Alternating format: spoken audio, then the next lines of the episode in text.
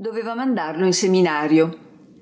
Studioso e intelligente com'era, sarebbe probabilmente diventato parroco di una delle tante ricche parrocchie dove si possono ammirare chiese piene di colonne, di marmi, di dorature e dotate di canoniche adeguate.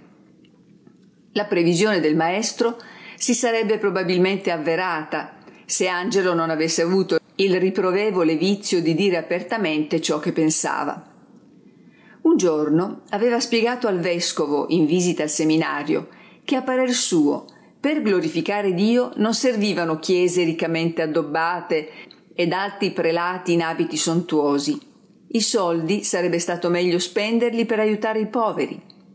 Sua Eccellenza Reverendissima Monsignor Cristiano di Malavoglia, discendente dei marchesi di Lecco, se l'era legata al dito e dopo la consacrazione lo aveva benignamente raccomandato per la sede di Tribolato, ove si trovava la chiesa più povera e disadorna della diocesi.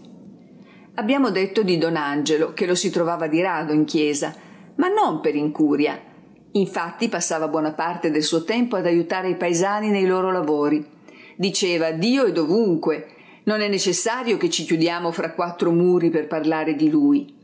Addirittura gli accadeva di predicare sui campi, durante il lavoro, e talvolta aveva anche confessato, stando dietro un masso, qualche compaesano costretto a rimanere fra le cime per badare alle capre. La gente lo stimava e lo amava. Dicevano, il nostro Don non spreca tanto tempo col rosario, ma quando prende in mano l'aranza, la falce fienaia, per darti una mano, fa miracoli lui, il prete, non lo fa per mestiere, ma perché vuole aiutare la povera gente, proprio come Cristo. Gli abitanti del paese vivevano tranquilli la loro vita di stenti, paghi del poco che elargiva loro la natura. Ma un anno essa li tradì. Una tremenda siccità inaridì le colture. La segale, da cui si ricavava la farina per il pane, si seccò nelle pianezze e produsse solo paglia ai poveri montanari restavano solo due possibilità, o morire di fame o abbandonare il villaggio e vivere di elemosina. Don Angelo non poteva accettare l'idea della diaspora. Li radunò in chiesa e disse loro Dobbiamo assolutamente procurarci della farina. So bene che nessuno di noi ha soldi, ma il paese una ricchezza ce l'ha. È sotto i vostri occhi, il candelabro d'argento.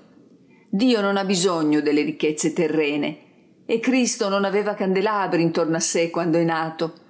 Oltretutto non abbiamo quasi mai le candele. Sono convinto che il Signore non se ne avrà male se ci vendiamo il candelabro. A venderlo provvederei io, che ho un amico antiquario. Mi occorreranno tre giorni per andare e tornare, perché abita lontano da qui. Del resto tutto è lontano da qui. Se siete d'accordo, Parto domattina appena fa chiaro.